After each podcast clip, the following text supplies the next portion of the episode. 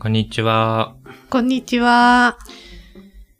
今日は第2回目テーマ選書の回です。やったー。どういうテやったーなのかも。前回は立ち話というテーマで、はい。初めてのテーマ選書、うんうん立ち話をしましたけど、今日は続く2回目。はい。深夜さんがはい。テーマを決めてくれたのですか、はいまあ、オリベさんからの提案もあったんだけどね、最初。まあね。でもまあ2回目これでいきましょうというふうに決めたテーマは、はい。公共とは何か。あー難しそうだな。ねえ。自分でこれで行こうって決めといてう難しそうなテーマ選んだなってとても思って。でも、一番最初オリベさんがそれも素案の一つとして出してたから、まあいいかって思ったんだけど、公共とは何か？公共とは何ですか？難しいね。公共とは何かって一言でなかなか言いづらいけど、まあ、今日は僕が一応このテーマを決めた人なので、じゃあ僕から紹介しましょはい。うかね。お願いします。僕が選んだ本は、えー、ユルゲン・ハーバーマスの公共性の構造転換。初めて聞きまし本た。当ですか、うんこれもかなり大著で有名なんですけどね。前回僕が紹介したあの、五道を待ちながらと同じぐらい有名なタイトルだと思っていたんですけど、まあ当然知らない人もいますよね。名前も聞いたことないですか？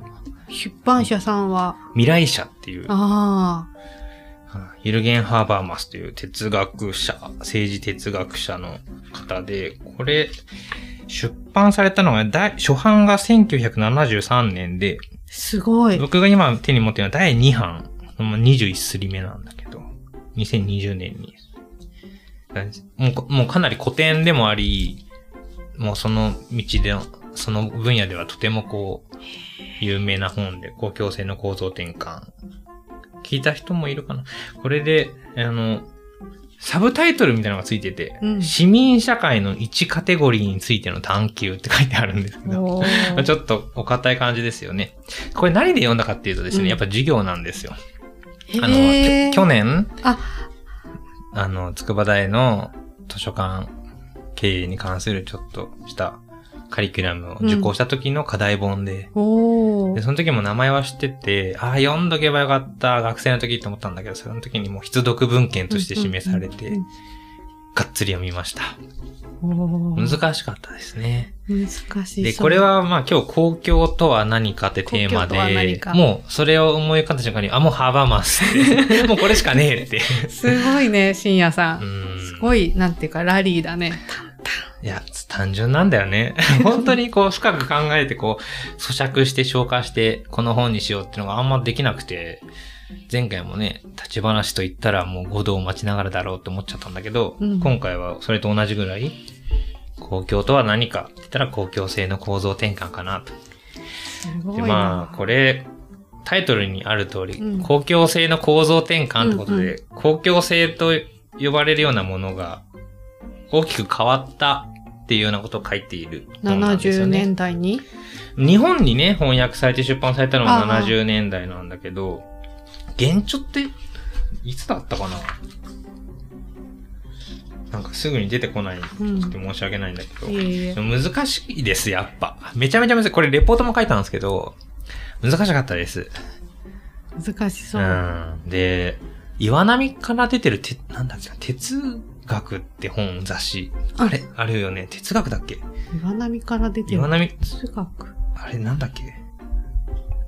思想か。ああ、はい。出てますね。思想って雑誌あるじゃん。はいあれに、やっぱ公共みたいなて特集組まれてる時にやっぱハーバーマスの研研究があったりとかしして、それもちょっと読んで勉強したりとか当時、去年はしてたんだけど、で、手元にね、当時書いたレポートも一応今日持ってきたんですけど、あの、立ち話で説明できない気がするって思うんだよね。で、なんか19世紀末とか19世紀に入って、まあ大きくヨーロッパ、特にヨーロッパで公共性とか公共みたいなものが大きく変わったみたいなうん。書かれているんですけど、うん。うん。なんでしょうね。なんかでもここで出てくるのが、こう読書するうん。たくさんの人たちがまず出てくるようになったっていうことは結構大きな条件というか、市民的公共性みたいな言葉で、で、読書して、面白いのが、街の中で、読書会みたいなことも行われて、議論して、世論みたいなのが形作られるようになっていくみたいな、そういうことを結構書かれてたりするんですよ。で、それがあったけど、今は変わっちゃって、うーん、な単純にただ楽しむだけで、うん。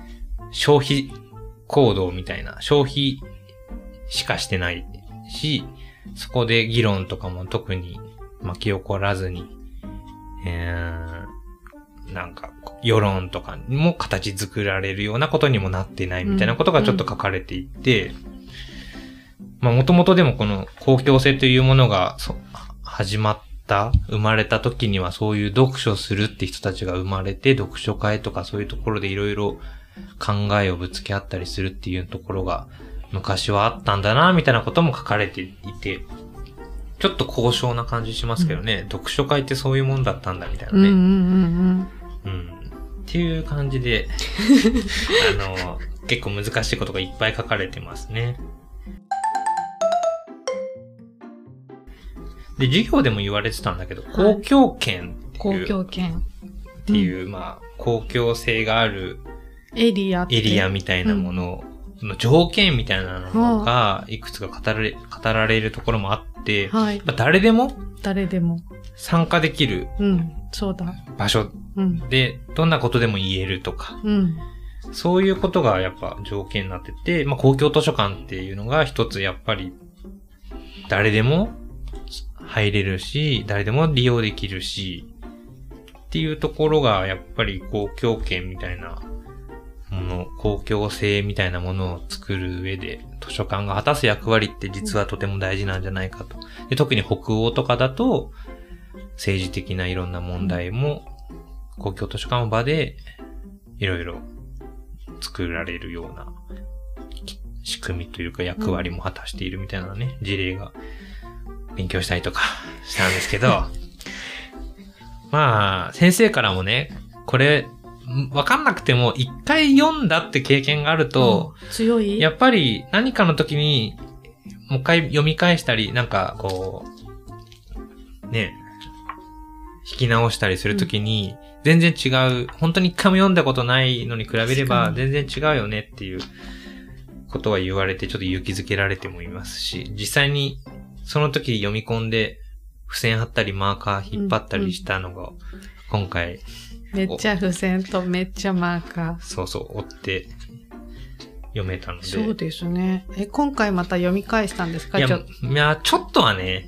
ざっくり、どんな話だったっけってことで、でも確かに先生の言う通り、読書の強さってそれですね。読んだことあると、うんうん、うん。読んでないはもう知ってる。るだけじゃね。確かにね。タイトルだけは知ってるけど、読んだことないみたいなものと、実際に一回は読んだよってことは、やっぱ確かになんか違うのかもしれないですよね。違いますね。うんそうなんです。ちょっと難しい本を紹介しちゃったんですけど、いや、私、読めるかなって全然自信がないけど、そういう本があるって知れて。よかった。なんかこの中で、その、討論会みたいなのも、はい。今結構有料のさ、い視聴できるイベントみたいなのも多くて、うん。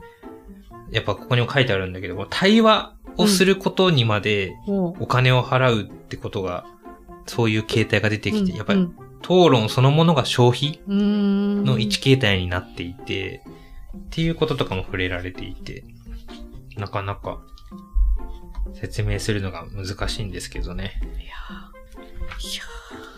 まあ、僕はまあ公共とは何かって、まあ一回これ皆さん読んでみてくださいよ。うん。ハバマス。公共性の構造転換。昔の本だけど、ずーっと版を重ねて、そうなの。本屋さんで買えたんですか？変えた。えー絶版にはなってない。すごいですうね。ん。ね、3800円プラスで、うん。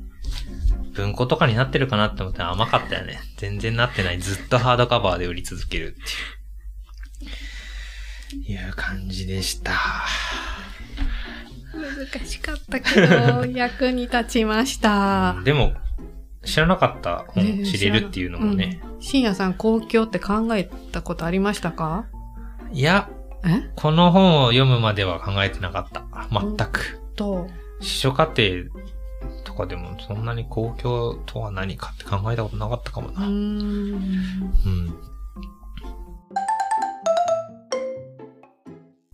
うーん。ということで、じゃあ次の織部さんのテーマ選書、公共とは何か。公共とは何か。は私、公共とは何かって考えたことあるんですよ。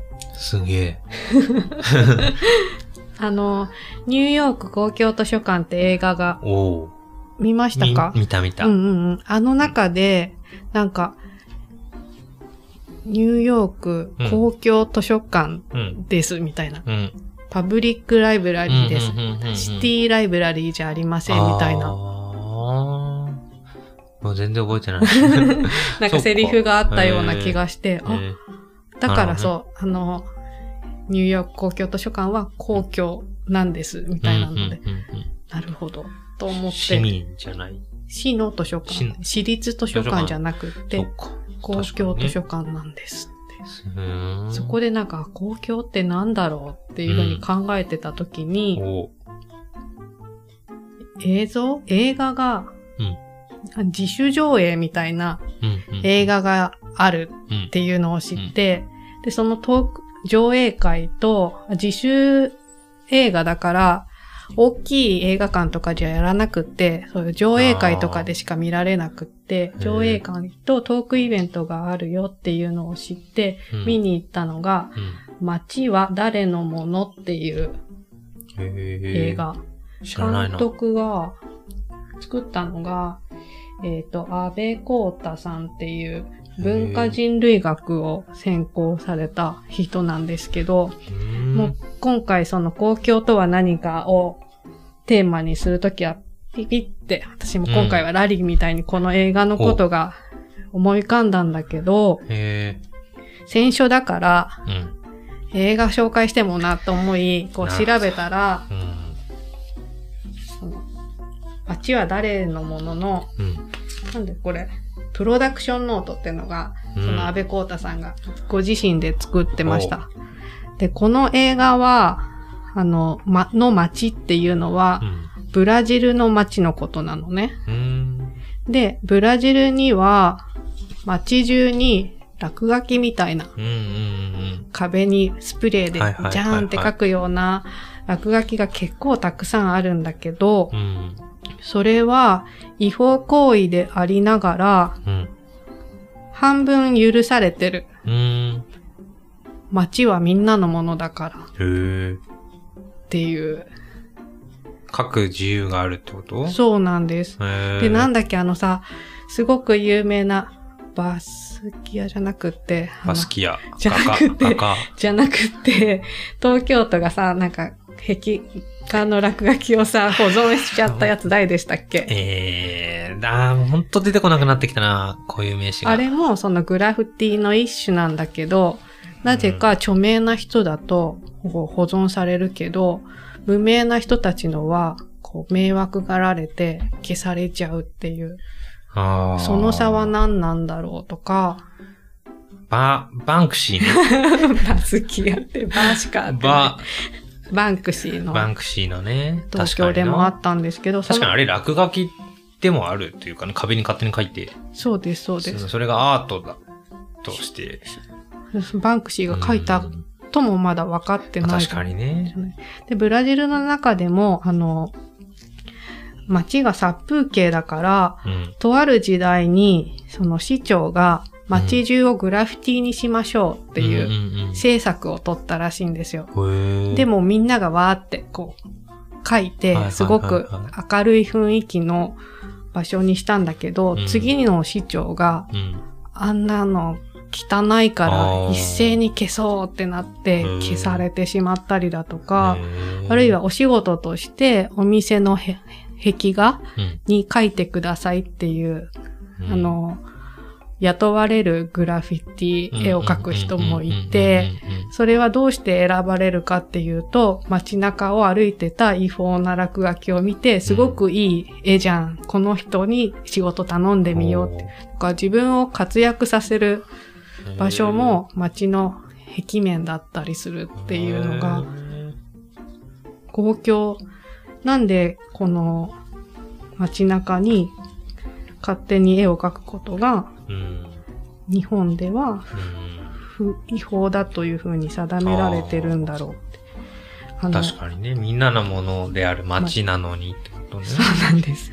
ただ、このブラジルの人たちは、まあ、その場所その場所のルールがあるから、うん。ダメだと言われたら、それは書かないよっていう、うん。一応守ってるんあだって、っていうので、公共とは何だろうっていうのを考えるきっかけの一つになりました。ーすごい。え、でもさ、なんか、壁もさ、うん。厳密に言うと日本だと誰の所有している壁かみたいになりそうだよね。日本だとねう。ん。ブラジルとかだとそんな細かくはないのかな。ブラジルとかだとここに書かれてたのは、その壁の内側はその人のものだけど、あー壁の外側は街のものだって。すごいね。その街のものって発想はなかなか日本にはなさそうな気がするね。で、街、最後のあの、セリフで、街は誰のもの、街はみんなのものです。みんなって誰のこと？それは金持ちのこと？貧乏人のこと？大金を動かす大企業のこと？そこを設計している建築家のこと？我が物顔で振る舞う政治家のこと？有名なアーティストのこと？っていうような。なるほど。書かれていて、いや、公共って何だろうっていうのを考えるきっかけの映画で、ねちょっと読み返してみて、あなるほど、と思いました。なんか大事だね。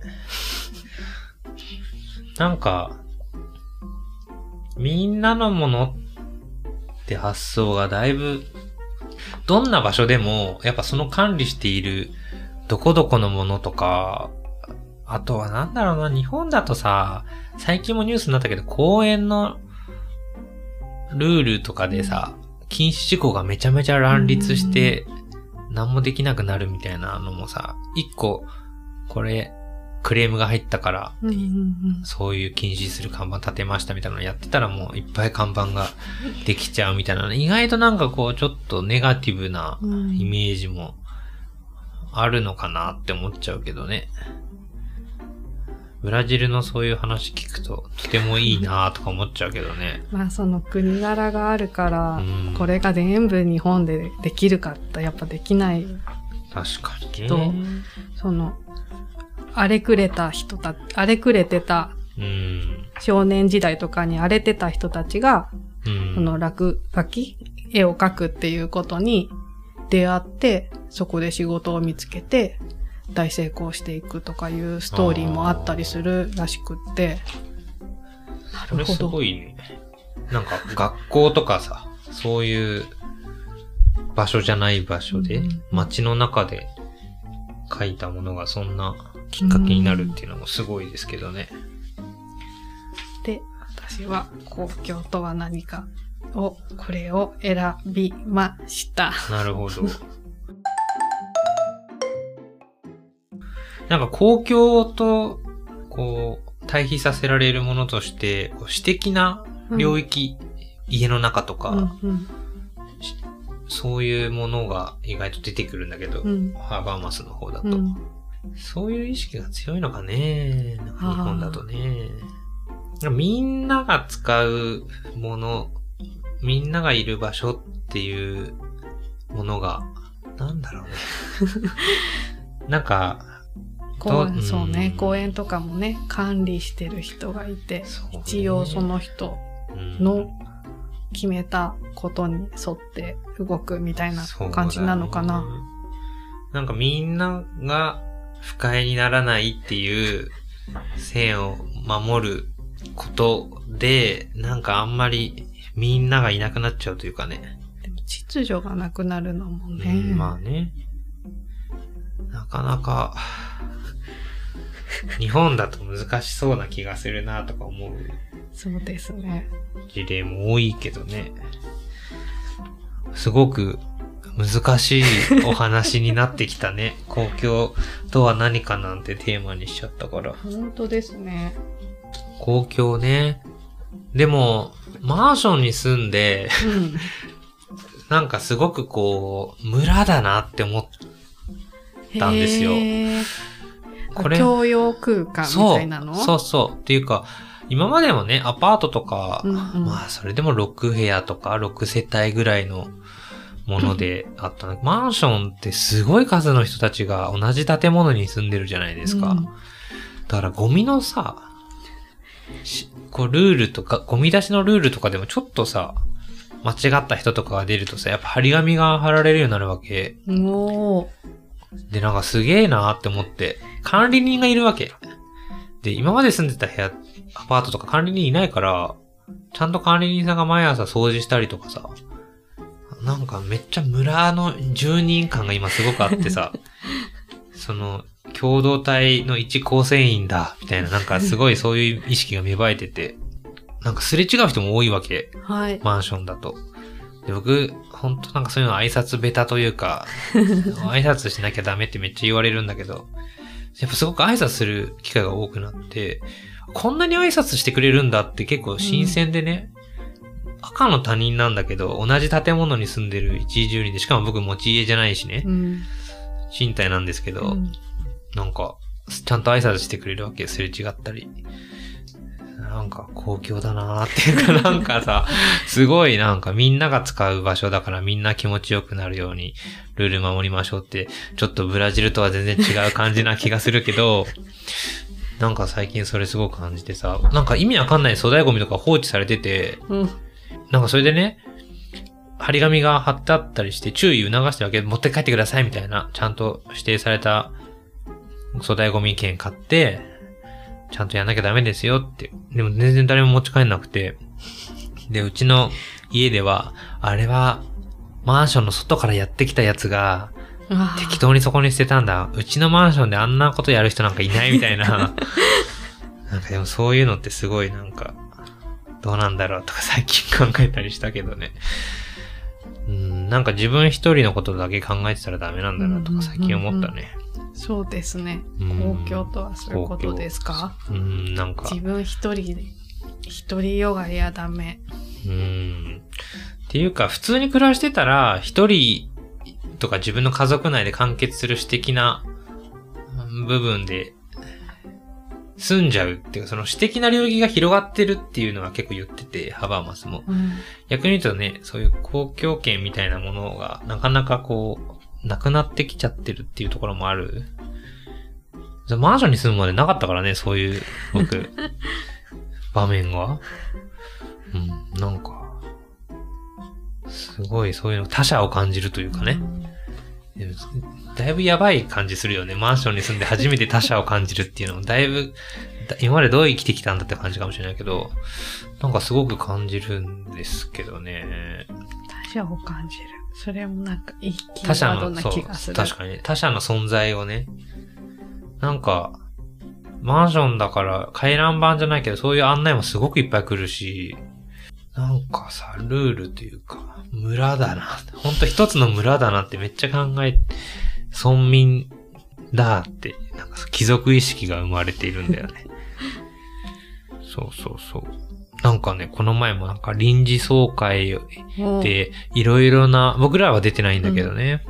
持ち家じゃないからね。主権がないような感じなんだけど、あの、結構こう、欠陥というか、ボロくなっているところが結構報告受けたので、全部の部屋にアンケート取ることにしましたってことで、なんかすごい民主的な感じだと思って、なんかそのバルコニーとかで悪くなってるところとかあれば、結構チェック項目が。へえ。そう、そんなのが来て、で、それを参考に、マンション全体の改修工事とか、いろいろやりますとか来て、え、国だこれとか思って、なんか、そんなことやってるんだって思ってさ、大なり小なり、公共公権共っていうのがあるんですね。ある気がするね。でもさ、うちの家族なんか特にこうほ、柔軟剤の匂いとかすごく嫌いな人でさ、うちの洗剤って赤ちゃんが使うやつ使ってるんですよ。う ん匂いもないし、赤ちゃんでも大丈夫みたいな。やっぱさ、周りの部屋はガンガンすごい匂いの柔軟剤使ってるからさ、公害公害。香りの害と書いて公害がすごいわけですよ。うんで、毎回、愚痴を言ってるんどうにですけど、かしてって。なかなか言いづらいよね、でもね。難しいね。難しい。ねそこ難しい。外だからね。で、匂いが来ちゃうって話だかそうらさ、ね。なかなか難しいよね。エレベーターの、エレベーターホールに隣接してるお部屋もあるわけですよ。で、その、その部屋の換気扇がエレベーターホールに向いてて、うん。まあ、当然食べ物の匂いとかいっぱい待ってる間に来るわけですよ。でもしょうがないじゃうんん。ね。塞ぐわけにもいかないからさ。うんまあね、他者を感じるなっていう他者を感じながら過ごすのが公共。なのかな。やっぱ自分とは異なる存在っていうものが、ね、同じ生活空間にいて、でその人たちのことをちゃんと認めていくっていうことかな？なんか、あれ？公共って科目ああるか？え？授業で。あの、あれ？な公民。公民か。うんでも公民、そうか。公民でしたね。公民っって何なんだろう。公の民って、公次共とかそれ。にしますか。いや、難しい。より難しいな。公民。ね、でも、なんかそういう他者を感じる。皆さん他者感じてますか？っていうね。他者ねう。ん。ねえ、なかなか、こう、仕事以外のことでですよね、やっぱり。普通の私的な生活の中で他者を感じるっていうのがなかなか難しい気がするんでね。はい。ということで、2回目のテーマ選手、公共とは何か、いかがでしたでしょうかっていうかね。ちょっと聞いてる人はなんか、うんいやいやいや、みたいなのとかありそうですね。確かにね。それはもう思いの丈をぜひお便りでお話しいただくか、立ち話出てみたいですっていうのがあるのかな。いつかはい。リスナーさんと一緒に立ち話もしてみたいですけど、はい。他者を感じるためにね、公共権をここで作るためにね。はい。ということで、第2回目のテーマ選手はこんな感じですかね。難しかった。難しかったね。でもまたテーマ考えるの難しそうですね。はい。ちょっといろいろうん。考えながらいこうかな。うん。まあ季節によってまたなんかね、季節に関係することでもいいですけどね。はい。あとこういうテーマでやってほしいっていうのがあったら、選書しますか？あの、やりましょおー。でう。やるのでお便りいただけると嬉しいですね。はい。ということで、えー今日はこんな感じです。ありがとうございましたあ。りがとうございました。